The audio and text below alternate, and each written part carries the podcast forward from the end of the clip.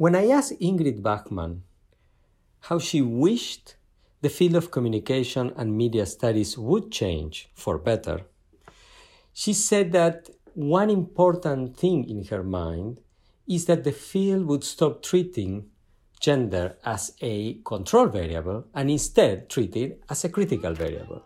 About this and many other important topics is this new episode of El Café Latinx.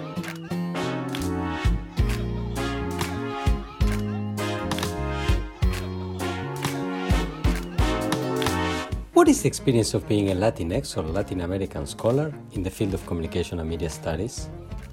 What are the main challenges and opportunities that come with our identities? These are the issues that we'll talk about in El Café Latinx, where some of the leading voices in the field will share their professional experiences. Hola, my name is Pablo Boczkowski. I teach at Northwestern University, where I hold the Hamid bin Khalifa Al Thani Chair in Communication. Together with Mora Matassi, doctoral student at Northwestern and executive producer of this podcast, we invite you to discover the journeys of scholars who are at the cutting edge of creating knowledge about Latinx or Latin American communities across the Americas. These are our stories. Esas son nuestras historias. Estas son nuestras historias. Welcome to this new episode of El Café Latinx. I am truly delighted to be here with the one and only Ingrid Bachmann. Ingrid is associate professor at Universidad Pontificia Universidad Católica in Santiago in the School of Communications. She's also former chair of the journalism department at the same university where she has been full-time since 2012 after finishing her PhD, even though she started as a lecturer in 2002. Ingrid got her bachelor's degree in social uh, information and uh, professional dilemmas in journalism at Pontificia Universidad Católica, that's her alma mater. Uh, also got a master's degree in linguistics um, from Católica, and then went to Texas Austin to get her PhD in uh, journalism. She's incredibly productive. She has 40 journal articles. I counted, in addition to that, three edited volumes, a lot of book chapters. Um, her research has gotten tremendous uh, critical acclaim, lots of awards, uh, very prolific getting grants. Uh, Ingrid is um, very versatile methodologically. Is one of the few scholars who are equally comfortable, I would say, at least from the research output, in uh, very sophisticated quantitative methods as she is in textual analysis or uh, ethnographic research. Um, she has a very broad uh, topical portfolio. Her research covers uh, news, technology, gender. Um, she's been one of the most um, high profile advocates for a feminist uh, turn in communication studies from the global south. And she has been very, very active at the International Communication Association, uh, both in divisional positions and also in uh, association-wide positions, including uh, having a very prominent role in the 22 uh, conference next year in Paris. So Ingrid, welcome to El Café Latinx. Oh, welcome, uh, nothing, like I'm happy to be here. Thank you so much, my friend. So, so how did this journey begin uh, for you? You know, how was the start of the journey that led you to become a professor? Uh, funny you ask because I've been thinking a lot about that. This is my 20th year teaching at Católica. So I've been pondering about that and it was kind of unplanned. it, it just kind of happened. So I had graduated. I was working as a reporter at Católica, but as a reporter and uh, somebody called me uh, to say that they wanted me to uh, be the instructor of record of a section of a class. I had been TA of the class for four years, which is actually quite often in, in, in Chile that undergrads are, are the teaching assistants. Um, and they told me whether I was interested. I knew the class very well. Um, then I found out that it was actually the professor teaching the class that said Ingrid should do it. And I said, okay, I will do it. I don't know how well that speaks of Católica having a recent graduate just teaching a class out of nothing. Um, and I started teaching. And then uh, a couple of years later, I decided to pursue a master in linguistics, but it was not because I was pursuing something like I want an academic degree or something advanced. It's because I always wanted to study linguistics. Had I had the chance to do it as an undergrad, I probably would have been a double major, uh, but it never worked uh, the classes clash with the, the, the one in journalism. Uh, it wasn't as easy to do back in those days at Católica. So I decided, okay, instead of doing a whole degree, undergraduate degree, I can do a master's uh, and I can like finally get uh, that out of the of the way and say I, I have studied linguistics. So I, I enrolled in a linguistics program and then I realized that what I was doing in, in my master's actually was very helpful for my classes.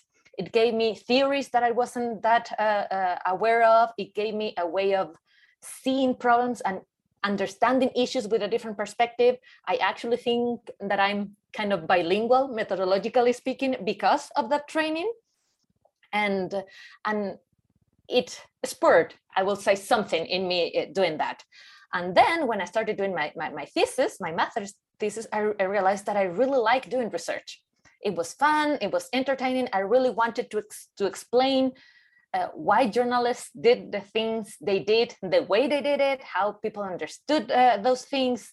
And I realized that I needed to pursue a research degree, a properly research degree. And I decided to just, I'm going to do a PhD out of nothing. I mean, I just told people, I'm going to do a PhD degree. I saw a flyer to apply for a Fulbright scholarship. I did it, I got it. And uh, a year later, I was uh, packing my bags to move to, to Texas, and that's how it started. And all of that while being an instructor at Católica. So I told the, the then dean uh, at the time uh, that uh, I was going to do this, and she said, okay, but you will return. Yes, my plan is to return. I want to continue doing that. Uh, I just live for five years. And she said, okay, we can arrange something. You will be on an extended leave of, of absence and that was totally unexpected, totally unplanned. Uh, I don't know what Silvia saw in me that she made such a huge bet on me, but pretty much I never resigned from Católica all those years. And I went uh, to Texas knowing that I have a job waiting for me back home. That's very interesting. So, so I didn't know that. Okay. And that, how that sort of you think shape your experience as a student, as a graduate student? Because uh, one of the main sources of angst, shall I say, uh, for doctoral students is what will happen job-wise afterwards, right? Because the academic job market, in particular for those who want an academic job, the academic job market can be quite tricky to navigate. Oh, but oh, yes. From the I mean, start, you knew that you had a place to go back to. So how, how do you think in thinking about your experience as a graduate student, uh, relative to that of your peers then, how do you think that sort of came into play in terms of your own process? It, I mean, it helped a lot. There was, I had no anxiety about the future and all that.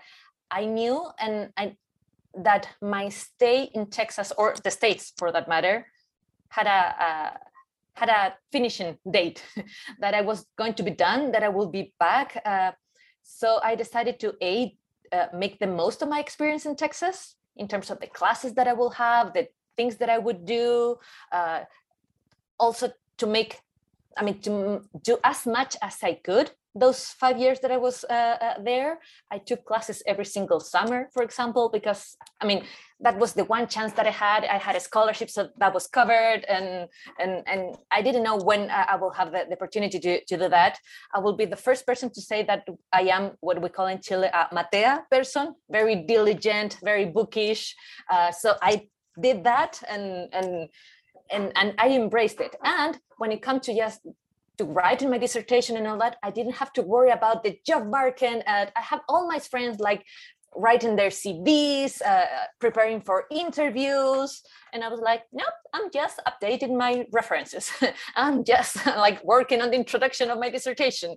Um, and I, I, do know that uh, that it was uh, a, a, a, very good scenario because there was no anxiety, no nothing. I mean, I had some nostalgia, I guess. Uh, I was going to leave my friends behind, those kind of things, but I knew I had a job waiting for me. I, I had no worries about that. And, and it made things way, way easier uh, to me in terms of just, okay, be done with the PhD experience. Okay, this is the end of it. Uh, I'm done. Um, I actually decided that I wouldn't go back to Chile until I had my actual diploma with me because I know many people who uh, living in my kind of situation and they go back to their homes to finish their dissertation and they start working and they never finish or they take forever to complete the dissertation. I didn't want that. I said no. Once i have like a, a diploma or something says you are a phd you are done then i'm packing my things back. That's very interesting. Did you did you ever have second thoughts about the plan while you were in the states did you ever have nope. second thoughts about no never about no i never planned to i never planned to stay in the states or even try at most at one moment i wanted to see whether i should try the job uh, uh, search thing just to see the experience and uh-huh. then i realized it was too much work and it was unfair unfair to other candidates and unfair even to the schools that may consider me because it wasn't a, a real option for me. Uh, I, I, I had a scholarship first. I had the Fulbright, which required me to go back to Chile, but I also had a scholarship from the Chilean government, which also required me to go back to Chile. I could return the money, and it wasn't that much money anyway, but it was not an option. I mean, I wanted to go back uh, to Santiago. I felt that my degree was way more useful in Chile than anywhere else or at least that in the States, I wanted to make a difference. And I felt that I needed to do that. Interesting. And then did, did this plan also shape your dissertation topic and the way you went about it? Or you would have done, you think, the same research for the dissertation uh, if you were thinking about perhaps uh, you know, trying out the US academic market or the European academic market uh, or other places in Latin America? I don't know. I never really thought about it, but I don't think so. Because I mean, when I started the program, I was convinced that I was doing something totally different that and I ended up doing. My when I started in Texas, I was convinced that I was going to do something about uh, new sociology or about uh, how journalists frame their own work kind of thing but then it happened that everybody will talk to me about michelle bachelet the, uh, the first female president uh, in chile and they will say stuff like oh that won't happen here. No that, that we won't have a female president here anytime soon and I was like, seriously? How come? And then I started to study that and then did a whole paper about that. And then uh, Hillary Clinton ran for office and I saw how they framed those situations and then ended up doing my dissertation actually about that, how the press talked about uh, Hillary Clinton's uh, bid for uh, uh, the presidency in 2008 and how they framed uh, Michelle Bachelet's uh, run uh, for office in Chile and how they focus on women are emotional and their emotional management uh, and, and all that. And I actually think that I would have done the same, probably say for the like a job talk or something like that. I would have focused on the Hillary Clinton part and on the Michelle Bachelet part. But I, I actually think that I would have done the exact same thing because I mean it was something that I found so odd how people would talk about those women and and will make such a big uh, fuss about oh Hillary Clinton cried on the uh, on the campaign. And I've seen that video gazillion times and no she did not cry. Uh, but they how she cried and how they framed that and how Michelle Bachelet uh, uh, she doesn't know about politics she's a newcomer. And it doesn't really matter I would say. So I really wanted to explore that and I became really, really invested in the topic. Absolutely. And you have made very important contributions, um, not only through your scholarship, but also through your institutional work at ICA, right? So, um, how have you seen, you know, both the topic per se in terms of the coverage, gender and news, and on the other hand, the scholarship about gender right, in the field, uh, evolved since you started doing this? It has gained visibility, I will say. I remember my first few ICA presentations, for example, there will be just a few people in the room. Um, there is more visibility, there's uh, uh, more traction, there's more research, I think. And I do think that is more valued in terms of people actually understand that it's relevant research and that is important, but probably not as much as I would like. I think that it's still kind of a niche uh, topic or a niche kind of uh, area of, of, of research. Uh, if the last five years from Me Too and onward has uh, shown us, yes, gender is relevant, gender is not as obvious to uh, everybody, uh, but I still think that most people uh, think that, oh, it's that thing that this, those feminist scholars do uh, I still remember uh, one presentation on ICA, it was a feminist scholarship uh, panel. And when we got to the Q&A session, somebody said something like, oh, I'm from the political communication division and I want to say very interesting uh, presentations. Why did you not submit to the political communication division? Like, seriously? like, because of questions like those. That's why. I haven't run into those situations uh, uh, again. Uh, I don't get the question, why should I care about Chile anymore? So I think that's that's an improvement. But I still think there are ways to go. global South research, either done in the global south or about the global south is still seen as different lesser than not as relevant uh, but I think that I actually found uh, a community in the feminist scholarship area because they actually do know that it sucks to be a woman everywhere. it doesn't matter if it's uh, in a first world country, is it's in a remote island anywhere, is that uh, yes, I mean, not all women are the same, but all of the same have this uh, secondary status. And I've never gotten a question uh, the way that, oh, why should I care about Chile? Why this is relevant to this or that theory they actually get it. And and that's why i think that i'm so comfortable in that uh, in, within those uh, scholars. Really interesting. Now so if one think about the history thinks about the history of ica for instance the communication and technology division started as a niche division at, at one point in you know in the past 15 or so years. It became the, the, the topic of technology became so central to the character of contemporary communication practices that now you see communications, you know, technology scholarship in almost every division.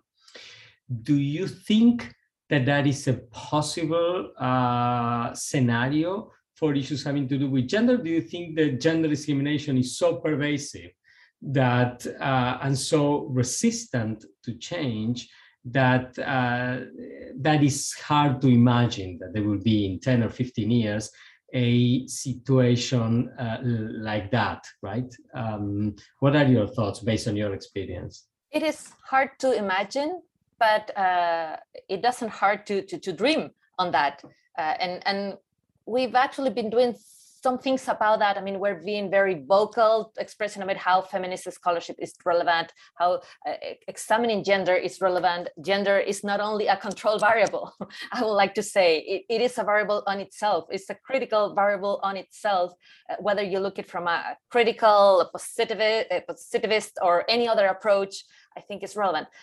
It will take time because you're literally dealing with so many years of patriarchy and traditional understanding. So it's an uphill battle, but I think it's, it's, it's doable. It will take time. And I've seen uh, progress, not as much as I would like probably, but I've seen progress. And that's uh, actually, I think is encouraging. If this pandemic has shown something is how pervasive is the effect of gender on all kinds of things including, for example, when you have to choose who stays at home with the kids because all the schools are closed, of course it's going to be the woman. Why? Because that's what society expects. Absolutely, and unfortunately.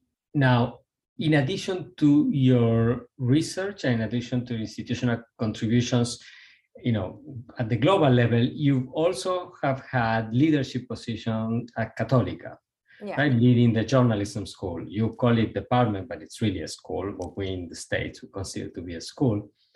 How was that process? I mean, how how was the process of getting the position?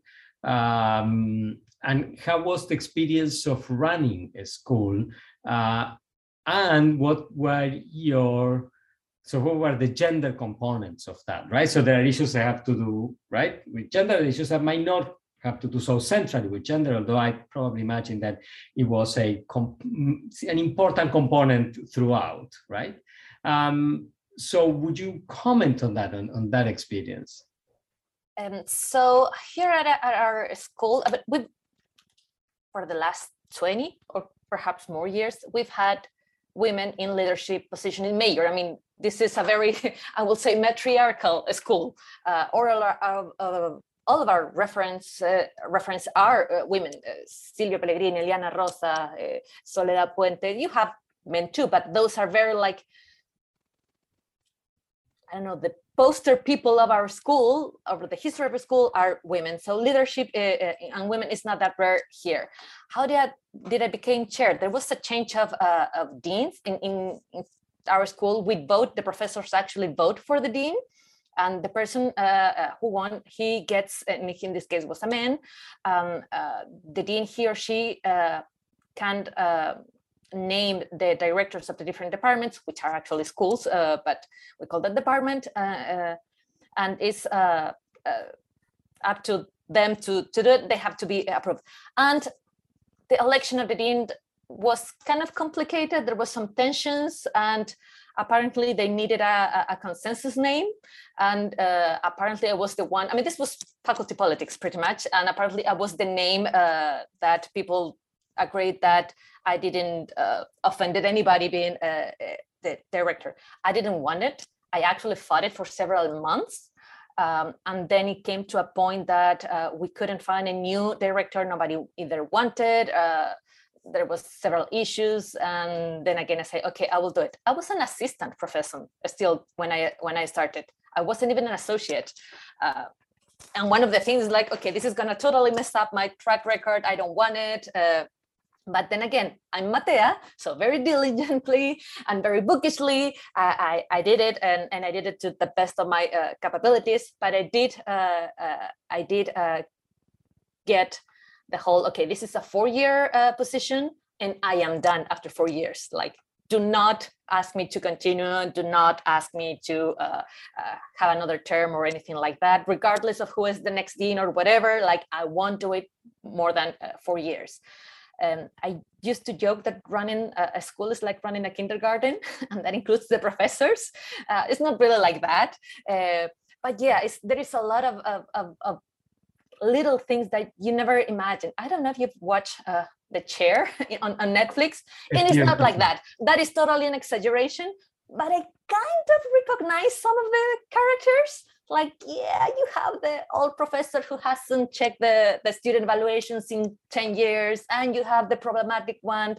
But um, i had uh, good friends. I had, I had uh, uh, people who actually supported ADS i tried to do a lot of unusual things uh, i revamp a, a, a, lot of the uh, of the electives uh, because I, I, I felt they needed uh, uh an aggiornamiento. Um, there was a lot of that, uh, but I was done. It took a lot of time, and actually, my research uh, took a hit uh, because of that. And they offered me to stop doing classes, to stop teaching, and I didn't want to do that. I like teaching. I love it. I think I'm a good teacher actually, and I felt that the director actually had to uh, get involved with undergraduate students. and So I was spending a lot of time doing all kinds of, I mean, I hated filling all those Excel sheets and budgeting. I hated it, hated it, hated it. So when I was done, I was pretty much doing cartwheels uh, around uh, uh, my house because we were in in in in, uh, in lockdown. Uh, but I actually was happy, and I'm not looking forward to it to do it again I mean, I understand it's part of, I guess, your career, it's part of what is expected uh, of, of, different professors, especially as you move up uh, to associate or, or full professor. Uh, I am very diligent. I understand why people would think that I, I, I'm, I'm good at it, and I'm probably I am good at it. I just don't enjoy it, or I don't think it's as fascinating as doing research or as teaching. So I've been like I've everybody who asked me, oh, would you consider a position in administration and this and that? Said, no, no, no, please, no, no, no. Let me have four years of research. Please, let me like, I, I was on this, in that hell for four years.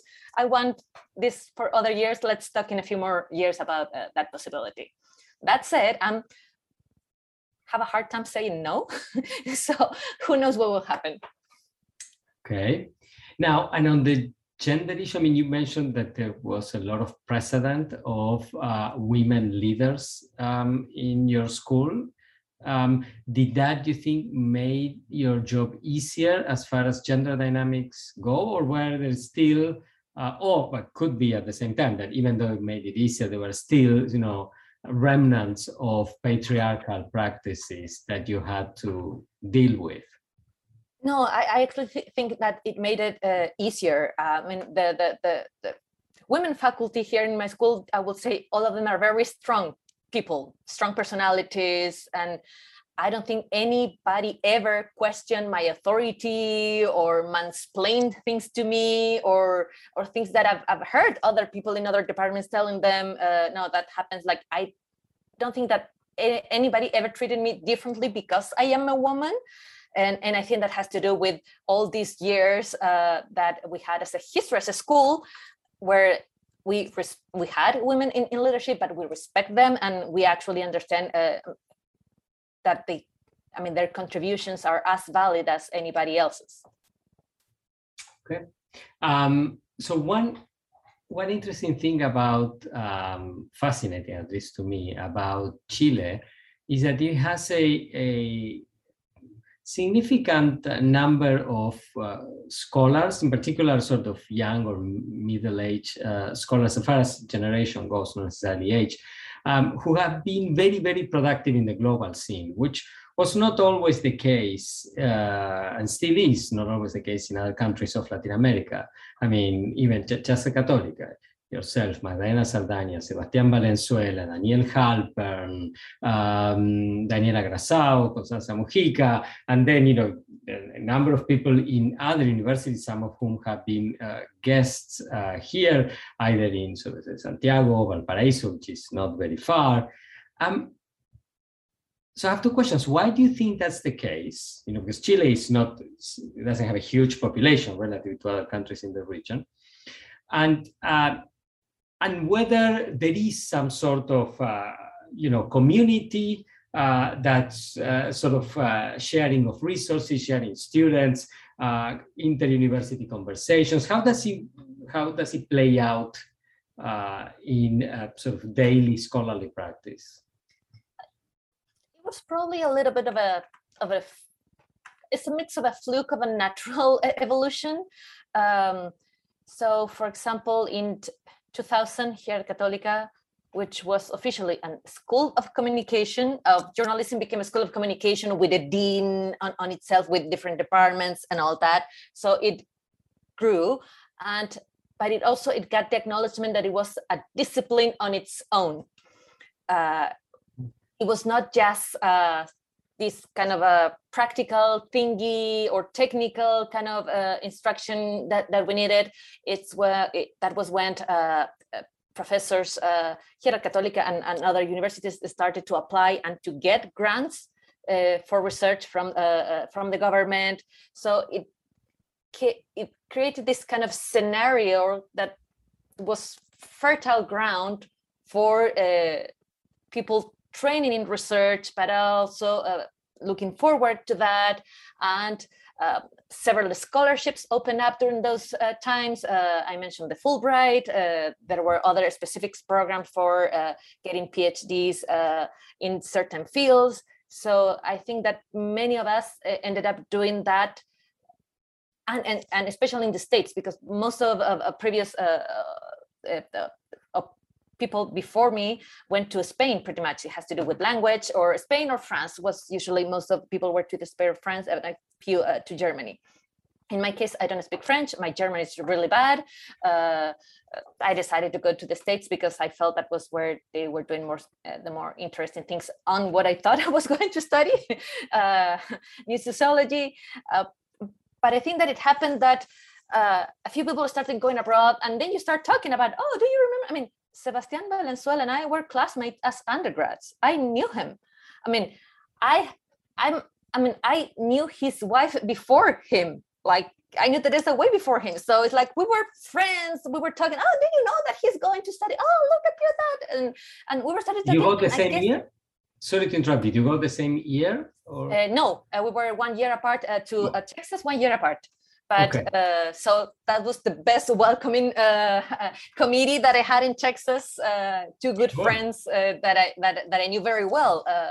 in addition to that, so I would say that it it was a, a situation where it became a possibility because for most of us it wasn't a possibility something something that you will think of and universities at the time because of uh, uh, government regulations and accreditation stuff started to get more uh, concerned about having advanced degrees and doing research and, and, and, and and doing those things and they needed the human capital to do that.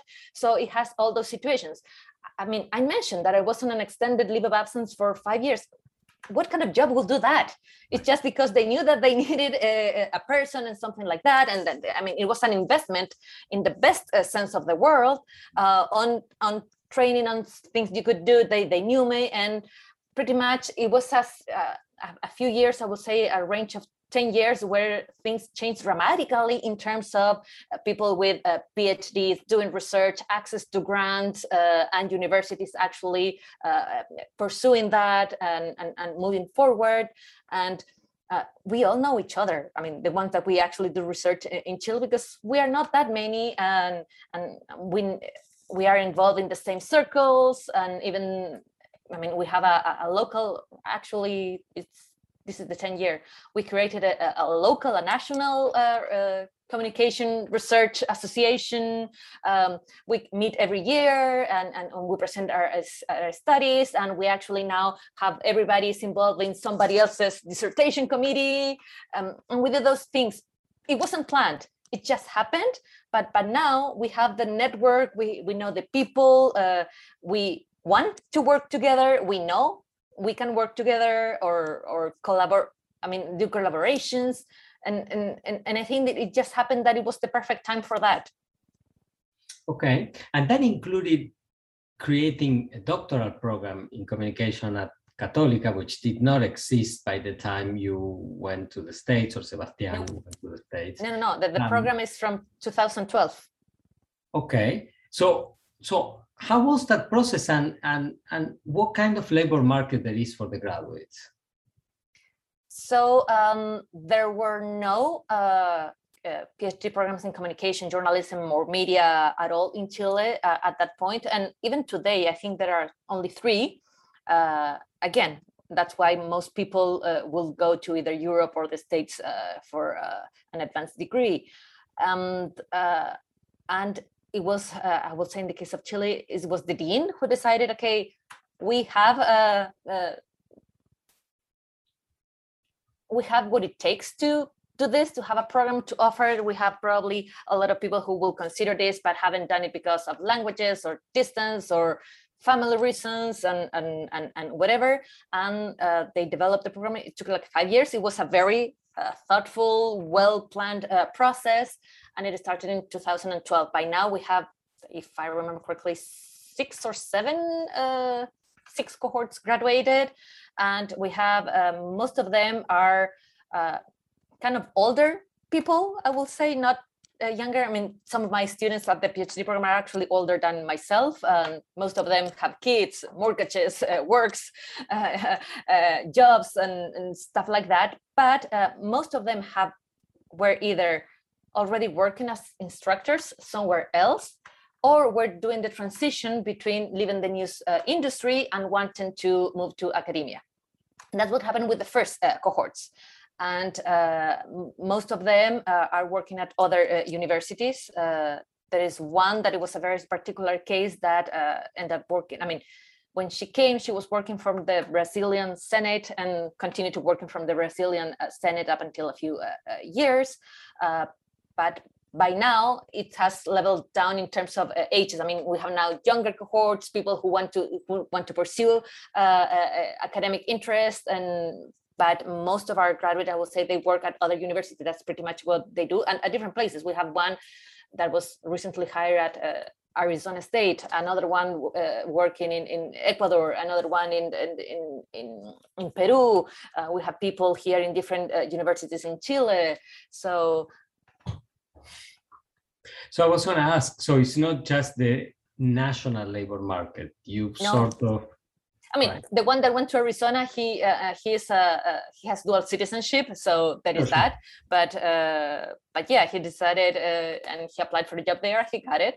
So it's not only local. No, our students, I would say, I think right now, twenty five percent of our students are, are are foreigners.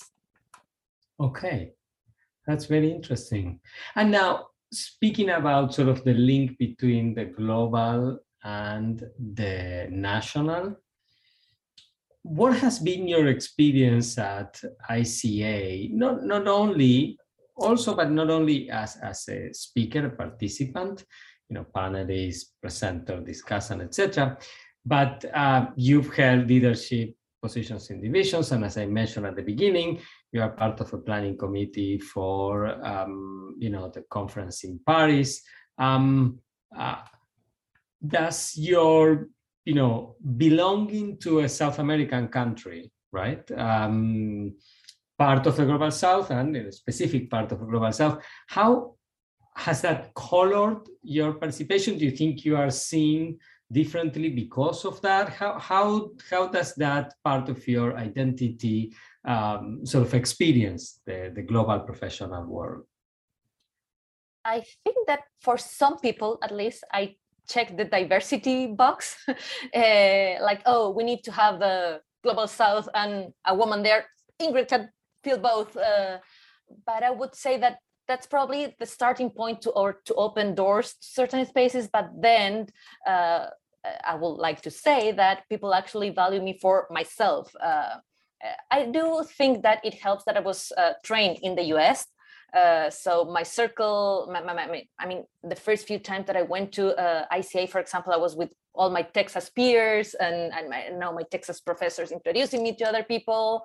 And that kind of network does help. I mean, had I gone just out from Chile, I don't think I, it would have been uh, that easy or at least that comfortable uh, as it was but uh, once they get to know you and most people also know my my my other peers. I mean, they know Sebastian, Claudia Mellado, um, and all these other people, and and they, I mean, thank God they are actually good scholars. So it's a good representation when they say, "Oh, you're another Chilean." Um, they think of them, not the I don't know the crappy scholar who doesn't know how to do research or something like that. Um, but I would say that that uh, it happened. I mean, I was wary at the beginning that people will dismiss me more because uh, I'm a woman and because I'm uh, I'm from the global south because I'm doing research on Chile and on topics that not necessarily other people get. But in my experience hasn't been like that. Maybe some people but uh, over the years I mean there's I think there's more value on on on that. I still think that I don't know, say for certain panels or certain things, people probably think of me because they need to check their diversity uh, box. But if I am the one to fill that spot, I'm happy to take it and to make the most of it. And do you do you think you see the problems, the issues, the potential solutions in part differently because of where you come from and where you are, and the fact that you actually were trained in, in, in a completely different country um, when I say completely different countries, that there are other countries that would be closer to Chile than mm-hmm. the States, you know, culturally, historically, etc. Do you think, um, and how, right? Do you think your positionality affects um, at the policy level, even, right? I mean, uh, how you understand and interpret problems, how you prioritize them, how you think about potential solutions for ICA for you know the field and other professional societies as a whole? Oh, I do think myself as a representative of the global south, an ambassador uh, of the global south, but also the one who has to take care of them. I'm the one mentioning uh, matters of, for example, cost, matters of uh, travel hours, uh, uh, I don't know, remember people complaining about, oh, it is so long and expensive to go to Australia. To me, go to Australia, go to Toronto is as expensive and, and as long of a trip. I just switch directions, uh, 15 hours north or 15 hours uh, west. So that's it. Um, so it's those things. Um, I don't know, creating, uh, uh, for example, uh, something that we've been, we've, been uh, working on in the last few years about the instructions to the reviewers and how they should consider diversity and not say th- uh, uh, th- not, I mean not say things about language, for example. I mean, m- several of these people, English is not their first language. That's not a problem. You will find unusual research. That's not a problem. This is not about the prose. this is about the quality of research. And uh, the good thing is that uh, at the uh, the, I mean, among other leaders in uh, at ICA, actually uh, had a good response, and and I rule I, do like that. Um, they have actually embraced that. They are concerned about that. They understand those issues. Uh, there are things that still, to me, make noise uh, in certain levels. I don't know the the latest. Uh, uh, list of fellows, for example, I was like, okay, this is like 95% people in the US are there really nobody else anybody else in the world you could consider here? Like i know they they have people from the global south working in the us there but still it's like when you see the list of universities it's usa usa usa usa usa usa england. And that was it. Uh, so uh, I'm very vocal about that and make noise about that, and and and and other people actually echo that uh, noise, and and I like that. I actually uh, like that people uh, are responsive. Excellent. So then, if you had magical powers and and could be granted one wish about how you'd like the field of communication and media studies to change, what would you wish for? This is a, such a hard question and I will always can I have more, more than one wish? The first wish, multiple you wishes. can have more than one. multiple wishes. Um, so one is kind of practical, uh, and this is kind of like a, a dream. Is like I will wish for everybody to get the grants they need to do the research, because I mean times are tight, money is tight, and it's gonna get uh, even harder probably in the next few years uh, for doing uh, research that is not necessarily seen as productive or just as relevant as in other fields. I'm just saying, vaccines, social media, vaccines, social media. Probably there is a, a some people consider that some things are important and some other not. Um, but more overall, and this is going back to my to my own interests, I will say I would love for people to stop treating gender as a control variable. It's not a control variable. To consider gender is, is a relevant uh, issue. It's in, and, and it's not about gender on itself, it's about what gender says about society. It's not about say that women are discriminated, they are, but it's about how do we understand, for example, transgender in communication research how we frame it how we why do we keep using binary concepts when talking about uh, gender uh, why does it matter? Why do I have to still explain to people that is relevant and and all those things? And and and I really wish to, to get to that point. I think that there had been inroads and progress. Um, there are ways to go. Uh, so my wish will be uh, will be that to make gender a critical variable. Excellent. Thank you very much. Uh, Ingrid is a very, very important wish, and I hope our listeners are paying attention to that and we can all work together towards that. Thank you very much for uh, sharing your thoughts, your experiences with us. This has been a fascinating conversation. Thank you to our listeners for staying with us to the end, and I invite everybody to tune in for the next episode of El Café Latinx.